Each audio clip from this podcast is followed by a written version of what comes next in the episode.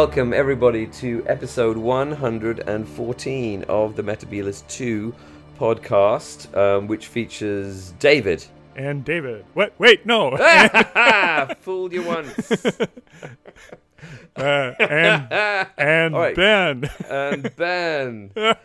Oh, there we go. Look at that. And and that from thence the humour arose. Um, so this week we're continuing with our Ace marathon, Yes. watching the McCoy era. Yeah. And we started on the old final season of Doctor Who. Sad. There's not a dry eye in the house as we have watched and we'll talk about Battlefield, my liege. By Ben Aaronovitch. It's his second It's his story. Sophomore attempt. Usual crew, uh, JNT is producer, and Andrew Cartmel is script editor. Unfortunately, Keff McCulloch is back for He's for back. the incidental music soundtrack, and uh, new to Who director Michael Kerrigan has the honors. Yeah. Yeah, the directing isn't that bad. The music Oh, is awful. It detracts again. It really takes you out of the Mm-hmm. action in every way. It's just twiddly and widdly and plinkety plonkety and overly Mm-hmm. synthesized. And again, uh, as I think we were saying last week, it's not that we don't like, well, I don't like synthesizers in Doctor Who. Because just get Mark Ayres to do it. He knows what he's doing. I'm afraid Keff McCulloch does not know what he's doing. Mm-hmm. Yeah, not Yeah. not my favorite either. So get Yeah, that out of the way. And you're a connoisseur. I mean, I'm just a dilettante when it comes to Doctor Who music, but you're an actual. you Yeah, know, big thumbs down on this this scoring. Just Yeah. doesn't work, and it's. I'm not sure it even worked in the '80s. I'm not sure it worked contemporaneously with with with. Yeah, it the didn't work contemporaneously. I can remember hating it then, and I hate it now. Yeah, it Yeah. sounded like just the kind of music I didn't like that was in the pop charts. You know, it's all kind of they've got. I'm sure they've got names, but that kind of like blang blang blang kind of mm-hmm. synth drum sound. Yeah, You know, it was like you know, you spin me right round, baby, like a record, baby, right, right, round, round. You know, all that kind of nonsense. yeah. No good. No Not good. a fan of Dead or Alive then. I don't like that at all. Okay. big, big, big cast in this one too. Lots of people, yes, all running about. Mm-hmm. Um, Should we just go down the list? down the list. well, okay, so I mean, let's ostensibly this is about Sophie Aldred and Ace. She's looking good, Another good story for Ace. She gets to do her main skill of blowing things blowing up. things up. uh, yep. Um, kind of a parody of Devil's End or and uh, the demons. yeah, and she seems to, uh, you know, the Doctor is kind of teaching her to like do stuff. Um, is is is the implication that she's a bit magic, the way that she is able to withdraw the sword from the stone? I don't think so. I think the uh, idea is it's pretty mundane, actually. right. Oh, I was yeah, I was thinking oh maybe maybe she's supposed to be magic. But anyway, so yeah, no, she does a good job. Mm-hmm. I think they've done her hair slightly differently. She doesn't wear that bomber jacket all the time, which I never really liked that much. Well, she didn't wear it all the time in end of last season with uh, the Greatest Show, so it Um, That's does- true. It is it's- starting it's- to yeah. It's a little bit of variation in her character, and uh, Yeah. we'll see. She'll be in period dress in uh, later in the season. She will be. She'll be in several period dresses. Mm-hmm. Um, uh, in- Oh, yes, She's, yes. Only, she's only got three. They only got three stories left. Uh, spoiler alert. Mm-hmm. Yeah. Um, what's the deal with her friend? Uh, I'm not sure how uh, Shou Yuing fit into the story. I No, she seemed a little bit of an extra. I'm guessing she's a bit of a local, and my guess is she was helping out on the dig. Do we know why Ace needs a friend like that? It seemed to be a good way of getting someone for Ace to talk to. Yeah, that was my impression. Um, And the two uh, young women can bond over explosives, and yeah, uh, I think it gives her a person to vent about the kind of dated treatment or the way that the brigadier treats her. I guess so. It, it is a little bit odd to find two young-ish women who are both interested in explosives, because that's quite a it's quite a niche interest, to be honest. Um, I've never met anyone who's interested in explosives, and I'm considerably older than than Ace is, and I've met, I think, more people in general. Have you been on any archaeological digs? Because that seems to be the place where you would meet people with explosive interests. Yeah, apparently that is that is there is a, there's a strong the Venn diagram of archaeologists and people who like explosives. There's a strong in, strong intersection. Yes. Yeah. Yeah. So I felt I felt that that didn't work very well for me. I'm afraid. Um, Ace's friend, it felt a little bit artificial and kind of tacked on. and you know, obviously, as you point out, someone who's there so that Ace has got someone to talk to about explosives. I think it's also interesting to cast a, with ethnicity of a, a Chinese or a Asian background because in that scene, just jumping ahead, when uh, Morgaine is threatening them with the destroyer, um, previous to that, they're in the chalk circle with the spotlight on them, and Right, they right. keep mishearing each other and doing that. It isn't until Ace starts doing a, a racial uh, slur to Shun that she realizes that someone's playing with their mind and making them think because uh, it's a, it's a nice bit of writing from Aaronovitch's building up of Ace's really strong feelings against racism in Remembrance of the Daleks That's that true, yeah. that it pushes that she's pushed so far that she's someone she isn't. Right. No, that's good. No, that's uh, you're, you're right. That is uh, that is that is kind of effective. So I think the other bit, like I mentioned earlier, is uh, she doesn't really have a good relationship with the brigadier, especially um, introduction. I think the brigadier says, "Oh, so she's the latest one to the doctor," or something like that. Right. And Ace vents to uh, Shun about that. So I think it gives her uh, character a, a way of expressing it rather than just complaining to the doctor. It's more sympathetic, uh, sympathetic listener. Yeah. I mean, here's a here's a question. Um, Mm-hmm. Do we need the brigadier? Well, I mean, it's nice to have him there Mm-hmm. because everyone loves Nick Courtney. He's a very affable chap, but is he really necessary? Um. Well, Aaronovitch wanted to kill him off, so he would have been necessary if he was going to kill him off. You needed the brigadier there. He's got to be in it. He's got to be in it for, for you to kill him. That's true. right. Yes. But since he, he didn't have the heart to do it, and thankfully, I'm I'm glad he didn't. Uh, I'm not sure it's a brigadier story. I mean, it's supposed to be. You would think, okay, if if Doctor Who is going to continue on for season 27, Right. and that we've reintroduced the unit, we have a new brigadier, Brigadier Bambera. uh, Bambera. And the unit's been more uh, stylized as more contemporary UN with the blue hats and very uh, international, at least Eastern European cast. Yeah, um, yeah. Is supporting Europe, not just uh, the home county uh, Brits. yeah. Um, you could imagine that this was the changing of the guard, or the transfer, but the brigadier doesn't really seem to have much point other than to, uh, the, the- you know, that that penultimate scene where he's Right, wants right. goes back with the kind of lamely uh, karate chops the doctor and knocks him out, and then Ace curses him out, and then he goes and shoots silver bullets at the destroyer with the "Get off my world!" and I'm just a soldier. I'm doing the best I can. Bit. I mean, it's good writing. It's nice, nice characterization of the brigadier, but without it ending in his death, you wonder, okay, did you really need the brigadier here? It could have been Bambera. I think that was the point of my question. I think it would have been a lot more effective if we'd actually had some kind of, uh, you know, development and outcome of the character of, Brigadier Bambera, who is who is a good character. Mm-hmm. Um, she's got awful beret discipline. Um, she needs to go back and look at herself in the mirror and sort her beret out because. Uh, Mm-hmm. That's that's not good at all. In fact, all of their berets are very very poor. And people, regular listeners to this podcast will already know my opinion about berets and Doctor Who's inability to get berets right. Anyway, so there's that. But um, she's a good character. Um, uh, Do you think she's a bit wasted with the Yes, uh, with the story? I mean, it's basically a courtship story. there's a kind of a between love interest between her, her and and Ancelyn. Ancelyn, yeah. and it's like, well, really? Um, that's. I mean, that's if they're trying to be all, you know, um, contemporary and like, ooh, the brigadier's a woman. Ooh, that's amazing. But then the, her main plot is like she she's like falling falls, in love with Ansel, falls in love with Thor out of the Marvel movies, only earlier. Um, Well, he's supposed to be Lancelot, right? And so is Yeah. she like, and with Winifred, is that's it's sort of a Guinevere, yeah. Guinevere, so, yes. I mean, that's Lancelot and Guinevere. So yeah, I mean there is some some foreshadowing there. I mean it's not particularly well foreshadowed because you'd have to know that. Win- I mean they should just call her Guinevere and him Lancelot. I mean then Right. You know, I mean old old old. well, I mean, old- you went with Morgaine and Mordred, so why not? Exactly. I mean, I think old timey Doctor Who would have just called them Guinevere and Lancelot and have done with it. You know, like you know the Reverend Magister.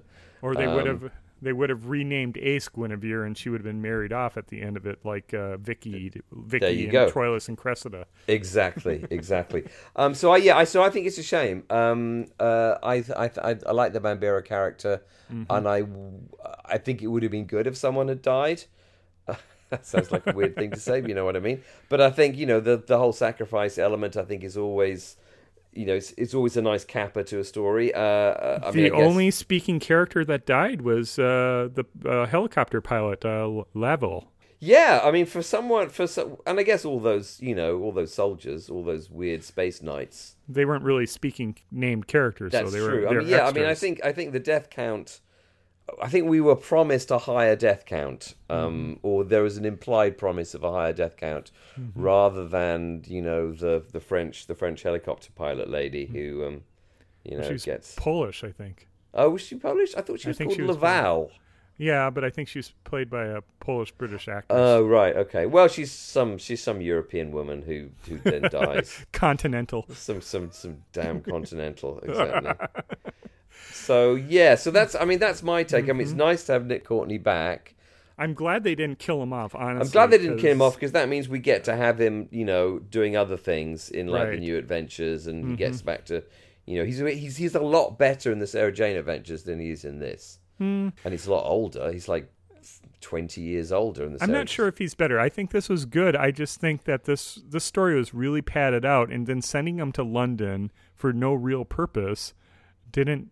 And spending you know half the episode in the in, in, the the helicopter, helicopter, half the story in the helicopter didn't do him any justice. You want him interacting with Bambera. You want that. Uh, you want that old '70s chauvinism, the Terrance Dicks. Uh, Yeah. male, male chauvinism going up and struggling with uh, accepting that his replacement is a black woman. Yeah, and I think what one is hoping for is the three doctors. You know, um, in some ways, we're hoping for a, one brigadier and then another brigadier. It's, You know, it's it's the two brigadiers basically. Right. Um, Yeah. But we don't get any of that because he spends half the time in the garden centre with Doris, um, and then the other half the time flapping around Britain in a helicopter Yeah. in, in at the night time. You know. Yeah, He, they, they should have taken him straight to Carbury or wherever the hell they were. It was it's Carbury, right? Yeah. I think so. Yeah. Um, they should have taken him straight there in like a you know in a tank or something. There's two stories that are being intertwined here. Uh, one's Aaronovitch's retelling of Arthurian legend being Right. space knights um, that can travel through outer space and then crash in their armor and then go up in battle. So it's kind of a Highlander space knights type thing. Right. And then the other thing with the destroyer and the nuclear missile at the same time. So you have this idea of, uh, implied of nuclear destruction. Uh, the destroyer is the magical version of total annihilation, and a nuclear missile that would get launched by Morgaine at the end is the it's the same.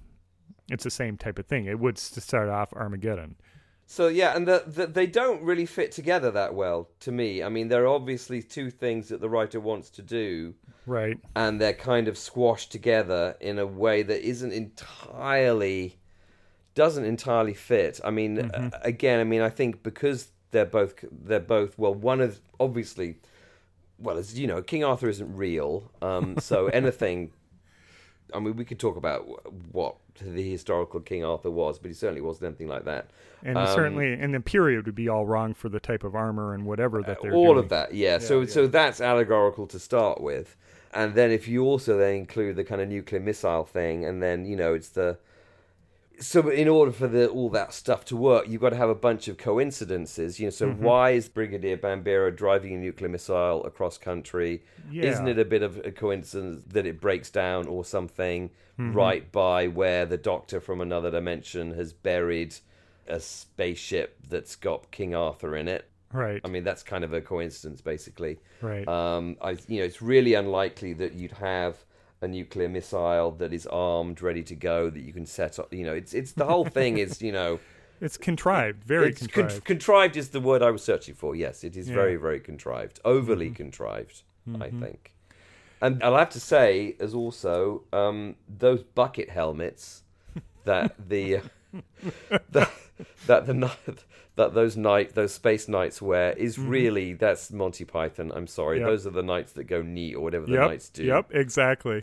I mean, surely the costume designer had seen Monty Python, and surely they would have realized that that's the wrong shape for those helmets.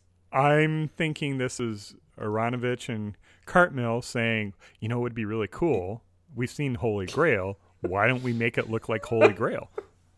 Uh, do you think so? I guess that's the only logical explanation is that it was it was done deliberately Mm-hmm. uh, because they like Monty Python because they're you know they're nerds. Um, and it's it- a good it's a good movie. and it is it is a good movie, but it really it takes me out of the action completely Right. because it's like blimey, it's you know it's it's the you it's expect Monty Patsy Python. to be there with the coconuts. yeah exactly and you know some holy hand grenades and then like a rabbit and you know Mm-hmm. Yeah. because they are kind of ridiculous. The fighting is not particularly well choreographed, and I understand I understand it's super difficult to do, Mm-hmm. but then maybe if it's difficult to do, don't do it. I think the fighting is probably well choreographed. I think it comes down to direction and Right, the type of camera angles. I think that Yeah, okay. I think the direction in the story is pretty abysmal, at least in choices of uh, camera angles and uh, just just in general. I, am not a fan of Kerrigan's direction in this, and where where I think it really stands out is in the angles that he chose to uh, depict Jean Marsh uh, as Morgaine right. are really unflattering towards Jean Marsh. It makes her nostrils look like make make them look huge and they're not. It's just the angle that he's trying to go like like you would film a Dalek from a low perspective, but you're looking right up her nose a lot of the time and it doesn't work.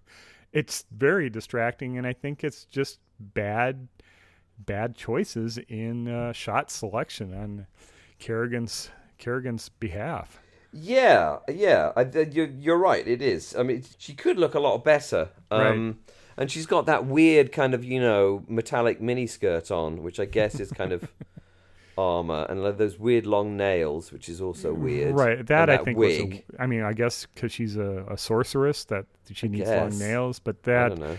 I mean, Jean Marsh, I think, does an excellent job, and she really She's sinks, brilliant. Yeah. Yeah, she sinks her teeth into that role. But the story has a lot going for it. I just think in execution, it doesn't really pull it off. Uh, Aaronovitch doesn't pull it off by not killing off the brigadiers, so the story really doesn't have the changing of the guard that kind of punch. And No. he fully, I think, acknowledges this. But then we have the depth of the character of Morgaine, where when she goes and pays her son's bar tab right after killing uh, Lavel, uh, she gives sight to um, the the woman from Earthshock, uh, June Bland, Yeah. the actress. Uh, who, uh, I can't remember her character's name, but she was in Earthshock. So there's some depth to it, Right. And they they have this uneasy truce uh, with the brigadier. Uh, because they want to conduct a ceremony honoring the war dead of the First World Right. War. So, Yeah. the, I mean, Aaronovitch is giving these villains some depth, and uh, Marsh is really working with it, I think, with what she has. There's a lot of uh, things for her to work with, and she acknowledges that in the making of DVD. I don't know how kind she's being, but it seems like there's things as an actor to work with in this. There is, but I mean, I think, uh, I mean, I think the problem is there is it it it, becomes like progressively sort of less and less clear about what they're actually doing in this other dimension. If if it's you know if it's only Ancelyn that they're fighting, Right. um, then where's the rest of everybody? Um, That's complicated. I mean, I can see how they'd be all kind of you know honoring the dead of another dimension, but you wonder why they're doing that. Um, uh, so yeah, it's it's it's. uh, I mean, I think she. I mean, yeah, she does a great job, but it's the more as I think is very often the more you try and find out what's going on here, the kind of less it makes sense, basically, to me. yeah it, it the other thing that i think struck me as really odd is how Right. the helicopter crashes in this rural part of england and the first thing the brigadier does is pull a sidearm and he's walking into the village with his sidearm pulled what i mean i guess because he thought the helicopter was shot down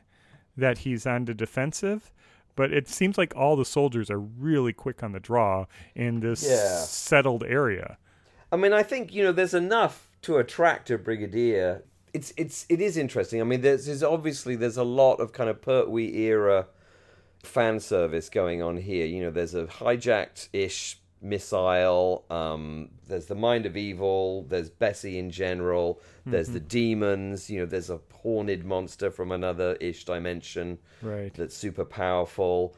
You know, I, you know, it jumps out when you look the the hotel. It's I guess it's a hotel rather than a pub. It acts like a pub, Right. but it's called a hotel. Is called the Gore Crow Right. which is I guess is supposed to be like the cloven hoof in the demons, but you know, Right. I, there are pubs called the cloven hoof. I can guarantee you there is no pub in the history of pubs that is called the Gore Crow because that's a really bad name for a pub.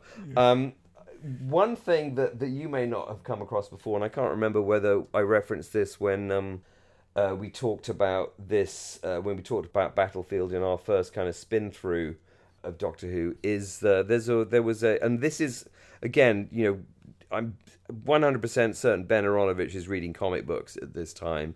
Um, he's certainly reading 2000 AD. I've already referenced in the Dalek one um, remembrance that he's reading heavy metal. Um, he's also reading something called Camelot 3000 Okay. which was published in the early 80s by DC Comics, which was a basically it was a it was Space King Arthur, and it was a retelling of the story of King Arthur, but everyone's in space. Um, it's not a very good comic book series. It is best known. The only reason why people still talk about it, it is the, really the only ongoing uh, comic series that an artist called Brian Bolland did. And Brian Bolland is basically the god of British comics. Everyone speaks his name in kind of uh, hushed tones. Right. Um, but it's the only kind of ongoing series he he, he ever did. So it's still it's still well known, but only because because Bolland drew it. Um, but it is as pointless and as confused as Battlefield is because you know Space King Arthur is kind of a silly idea, and I you know I haven't watched all of the documentaries, but if you know if if Aaronovitch wasn't reading Camelot three thousand, then he saw it at a friend a friend's house because this is definitely what this is based on.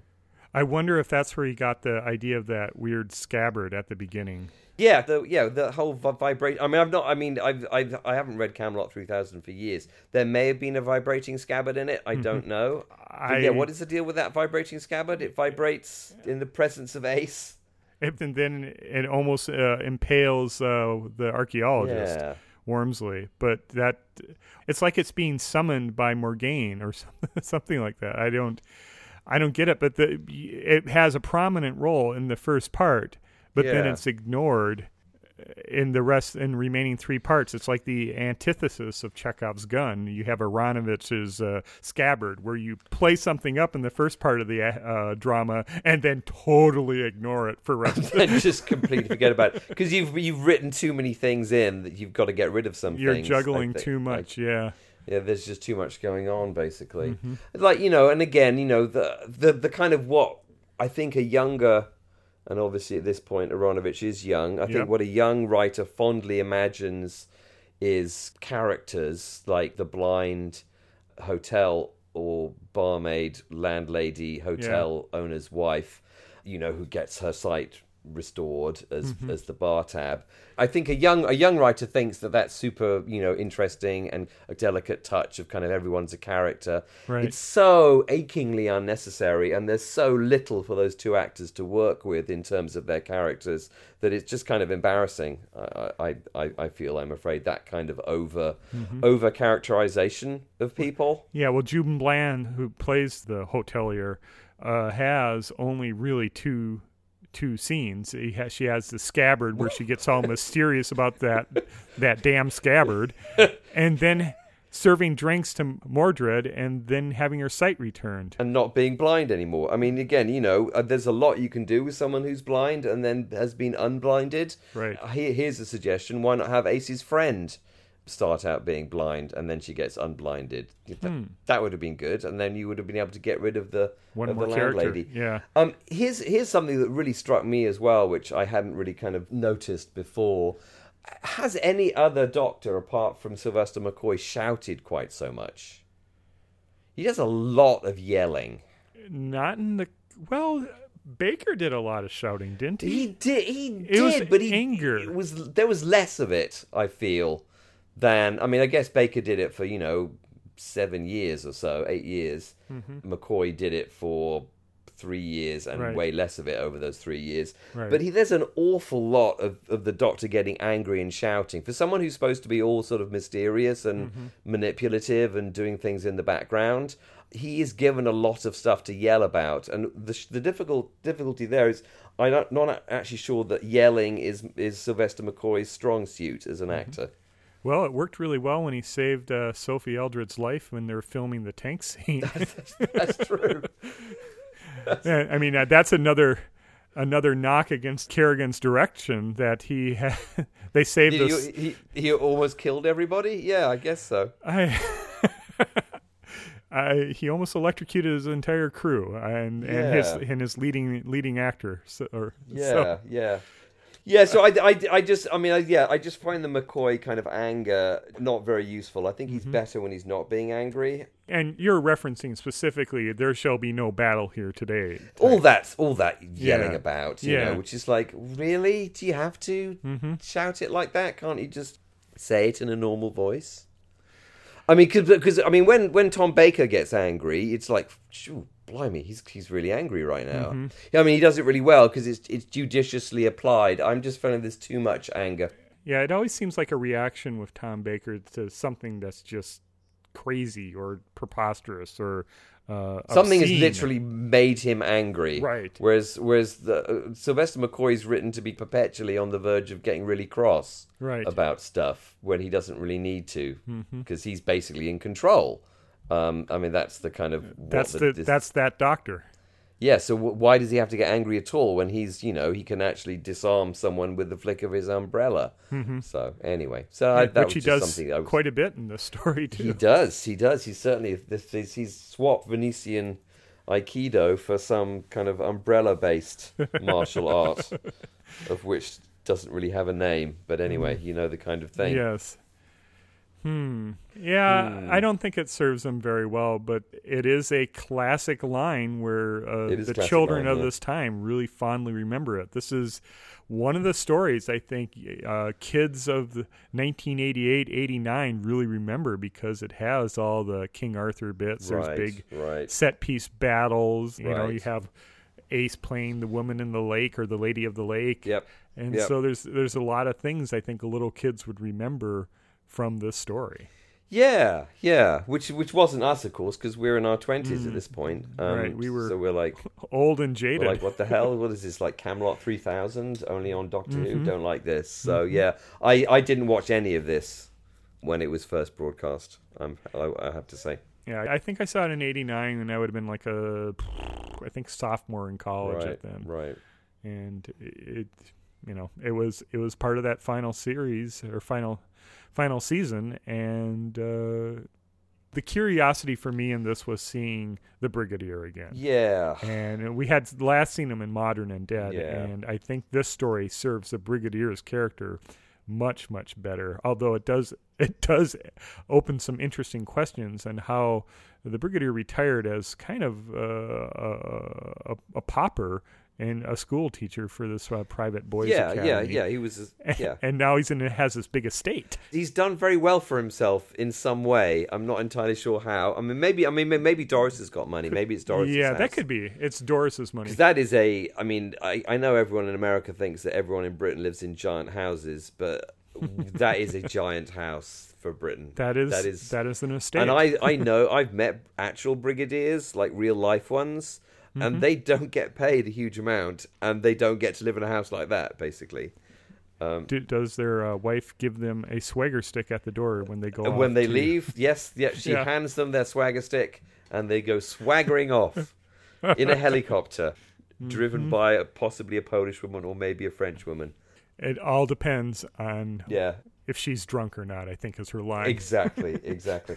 um, so yeah, so I mean, as I said, I yeah, I, it's, it's it's Doris's money. He married well. Okay, He married up. I think that, I think you're right. Doris wasn't on the scene in uh, Mawdryn Undead, and no. after the run-in with his older self or his previous self, he decided to uh, look Doris up. You know- she finally caught him. You know, one thing, one, one podcast we should do, and maybe I'm getting off topic now. We should do like Hmm. great missed opportunities in Doctor Who.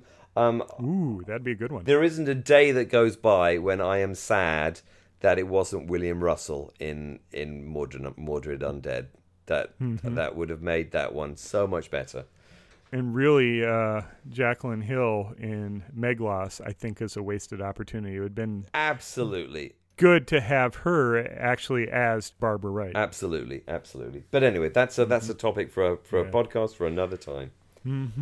What would you make of Doris, uh, the actor Angela Douglas? Yeah, is she is she in things? I don't know, but did she seem like a good fit? Yeah, she's okay. I mean, I thought I, she was a bit young for him, but you know, um, everyone seems a bit young nowadays for me. I think that's his second wife. His second wife, that's true. Yeah. Yeah. So not only did he get he married a younger version, he also married a richer version as well. He's done very well for himself. his trophy wife, I guess. Yeah, exactly, exactly. Uh, yeah, I think she's all right. I mean, again, it's uh, you wonder what the point is, but you know, I'm sure there is a point. Well, I think the point was, you know, she'd be the widow at the end. Honestly, I mean, that's why you would. Ha- uh, I don't know. Yeah, okay, that's true. Yes, yes, she'd be all like, "Oh no, he's Mm-hmm. dead. Oh no, why, why, no? Who will plant my trees now?" Well, it's like the it's like uh, McCoy saying, you know, you should have died in bed, Right. so uh, so Moffat could come along and animate your corpse into a Cyberman. You know? Oh God, I'd forgotten that. Yes. Mm-hmm. Yeah, yeah, yeah, yeah. Yes, exactly. He should have died. He should have died well before Steven Moffat had the chance to do that. well, he did. That's the problem. He Ex- brought him back well, from that- the dead. That's that's true. That's true. So, did you uh, recognize Frobisher in this? Robert Jezek, uh, Sergeant Zbrigniev, is the Is voice of Frobisher? Frobisher. That is Frobisher in the two Oh, Big. Finishes uh, Frobisher stories. How interesting. Of course. Yeah. Yes. I wish Big Finish would have done more Frobisher, but I guess he wasn't very popular. That's ridiculous. I think Frobisher's excellent. Yes. I agree. no. Yeah, Huh. it's, uh, yeah. No, I didn't Okay. recognize him. I didn't recognize him at all. Um, mainly because he wasn't, he, you Mm-hmm. know, he wasn't dressed up like a giant penguin, or even a small penguin.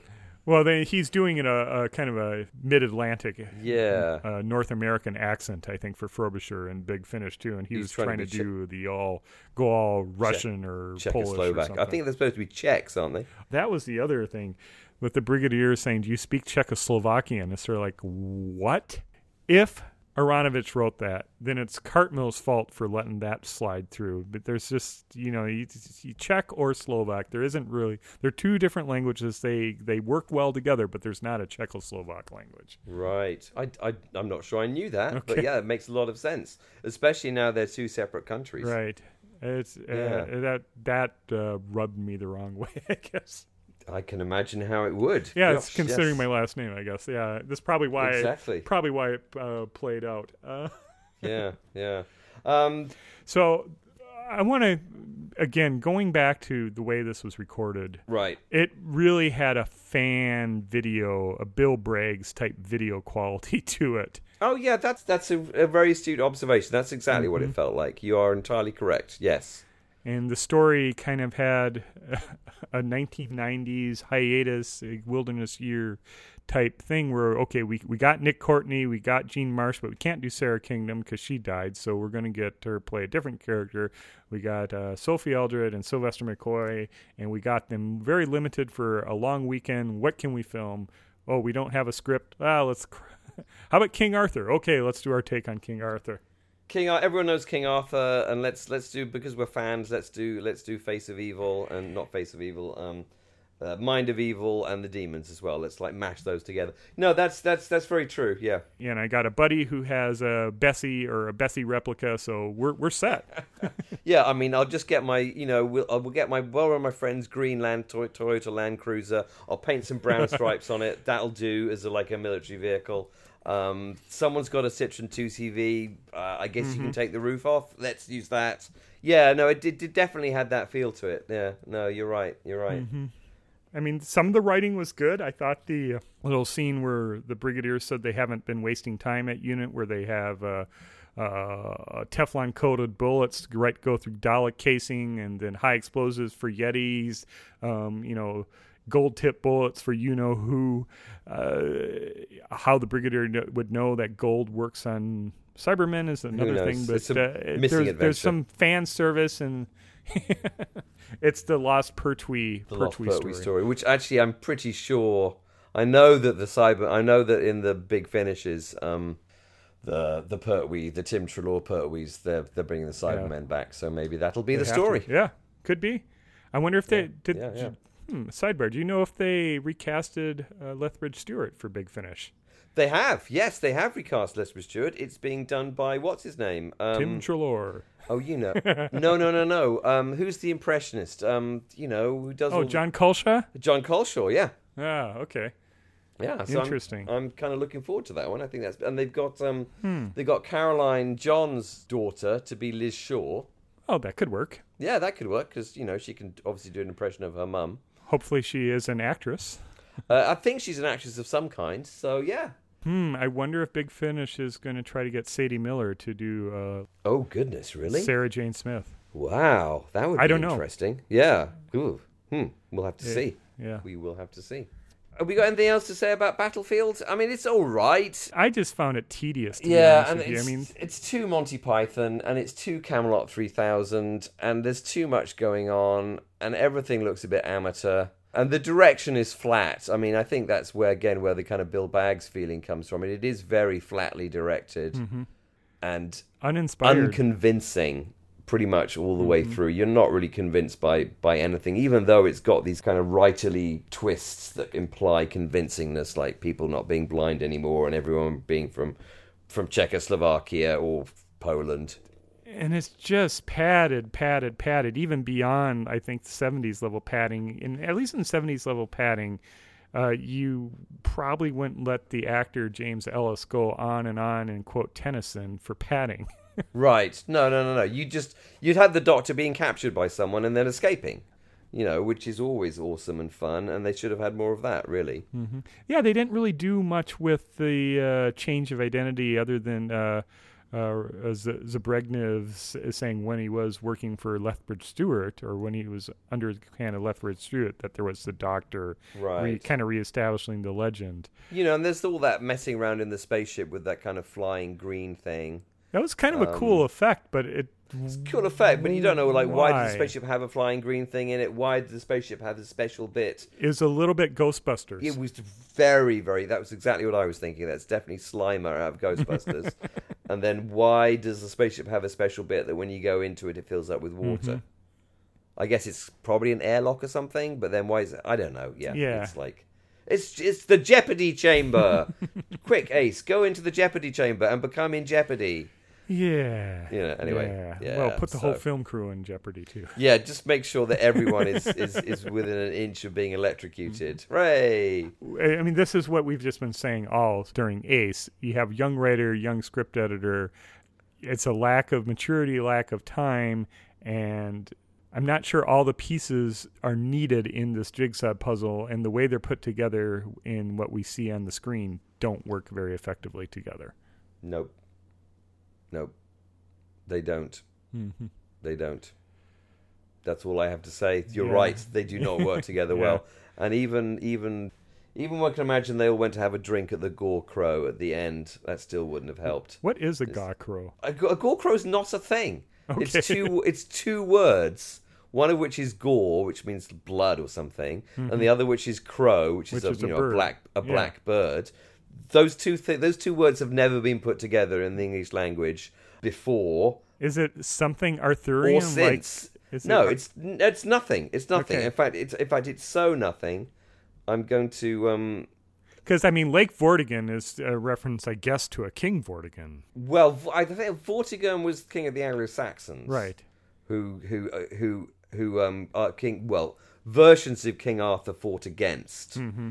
Um, so he was like an e- not an evil, but he was uh, he was an antagonist to um to to to, to like because Arthur Arthur's king of the Britons, who are the original inhabitants, original inhabitants of the British Isles, and the Anglo Saxons, of course, are the invaders, um, who he fights against, who are Mm-hmm. Pagans basically, and Arthur is Christian Hmm. because he's Rome. He's Romano British, Mm-hmm. um, the original King Arthur, if there was a King Arthur, which you know it's entirely possible there wasn't. Um, he was some kind of you know he was Romano British nobility of some kind who got into a scrap with some either revolting, i.e., rebellious. Roman soldiers, who basically that's what the Anglo Saxons were, or actual Anglo Saxon invaders who were coming in, who were coming from the continent. Okay. And that's King Vortigern. Yeah. So. it, Yeah, there you just go. The more you know. Read your Gildas or your Nennius. Those are the two prime sources for King Arthur. Um, there's two monks. One monk called not called- Camelot three thousand. not Ca- Camelot 3000. No, uh, uh, the monk Gildas and the monk Nennius Mm-hmm. are the two primary prime sources for um, the, for the actual historical King Arthur. And then of Mm-hmm. course you got you know Malory and Le Morte d'Arthur and all that kind of nonsense. But if you want to find Mm-hmm. out exactly where then that name comes from, then then that, that's where those are the people you read. Hmm. Yeah, the more you know. See, listen to this podcast, you find out things. Get learned. You get learned. Exactly. Yes. So learned. just another another thing of padding that I have. I'm just going through my notes trying to pad out this podcast. Is Christopher Bowen who plays Mordred, and it must have been a good solid 18 minutes of him laughing demonically. Oh God, that, that laughing back. bit. I know.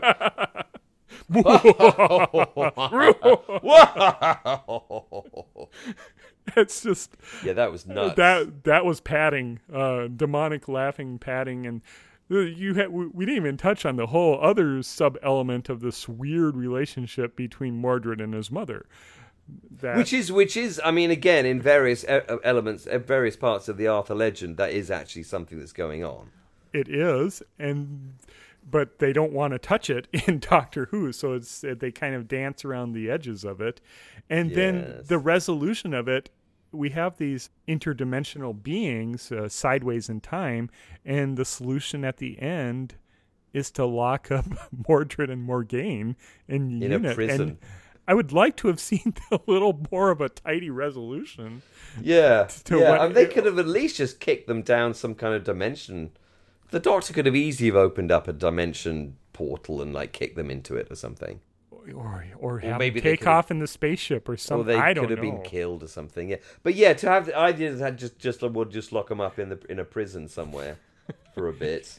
you know that's it reminds me of uh, the Witchfinder, where you had the the prison on the hill, Right. Uh, um, with, with being locked by the stump. Uh, maybe that's a series twelve story where Morgaine and Mordred uh, come back They finally managed to convince the, the parole board at the prison to let them out. no, because unit's been disbanded. There's Oh, no yeah. funding, so the unit prison, the, The unit prison, they just let all the unit prisoners out, like Mordred, Morgaine, some Zygons, like people they've had locked up for years. they have this one Cyberman that's been there since invasion. Yeah, he's just like sitting there and like, excellent, I can now leave. Um, ah, funny. Uh, yeah. So this is a really weak sauce resolution to the conflict, and then you have this uh, campy domestic scene at the end where he, ha ha ha, ha it's girls' day out. I mean, it did actually say on the infotext I was watching on the DVD that Ben Are- Aaronovitch uh, admitted that he had no idea how to end it. Yeah, it's obvious.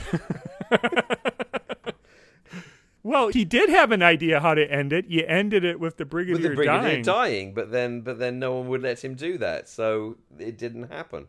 and you don't want the doctor killing off Morgaine, and you've you had to expel Morgaine or have her leave, and then with the whole uh, interdimensional thing where you see her breaking through and summoning uh, the destroyer and stuff. And then a little bit later on, this is just a shed on the hotel estate somewhere. It it doesn't. Is that part of the interdimensional portal? Who knows? Who knows? Yeah. Yeah, it's it's it's weak. It's weak. Mm-hmm. I'm afraid. Um, I mean, at the very least, you know, I don't know the they could have grabbed onto Excalibur or something, and then like there was a like a feed energy feedback thing, and she could have melted into dust or something. I mean, that's the traditional way that Doctor Who villains die. Is they they, they, they, they get what they want, but they only but they get too much of it, and that Mm-hmm. Yeah, too much of it yeah. kills them. Yeah. That's well, we, that's that that's the main way that villains die. Mm-hmm.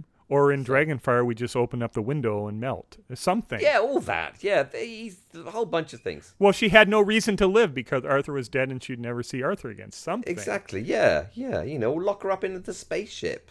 That would have been better too. I don't understand why you would blow up that spaceship. That didn't make any sense. Yeah, it was a cool spaceship. They should have kept that and used it to fly around in. A lot, a lot more efficient than that helicopter. So well, it's sur- well, it, it would have survived if the that's true. doctor didn't blow it up. That's true. Uh, I did like that the doctor had done this in the future. I thought that was a clever twist on the uh, what Cartmel is always trying to do. It was a clever twist, but it didn't really go anywhere. I mean, you can see, you know, that's something they really wanted to do, but the only real payoff on that was the, you know, this is something I wrote. Right. And they did it twice the note inside the helmet and then the note Yeah. uh, carved runes. Uh, yeah, you know, which is which is a fun idea, but you know, I, I I- within the the confines of this TV show, they weren't really able to develop it. I don't think that well. No. Well, again, Yeah. the series, the show is canceled.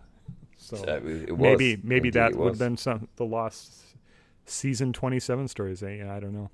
exactly. Right. Well, that's it for me. I'm afraid for Battlefield. yeah. There's it's just like you said, weak sauce, nothing in yeah, there. Yeah, exactly. The knights that go knee. Exactly. yeah. Oh, the uh, one other note. Sorry, I have to Yep. do it. Ace going Geronimo. I wonder if this is where Oh, Moffat yes. Moffat decided to put that for Matt Smith's Doctor. I noticed that as well. Yes, Ace going Geronimo. Yeah, the doctor going. Hmm. I'll have to remember to. That's a handy say that catchphrase. with monotonous Yes. regularity. Yeah, I'll a couple of regenerations from now. I'll state. I'll state. Mm-hmm. I'll start to say that, and people will think I'm being original. So I'll just remember. Yeah. It doesn't seem like Yeah. something Ace would say. Put it that way.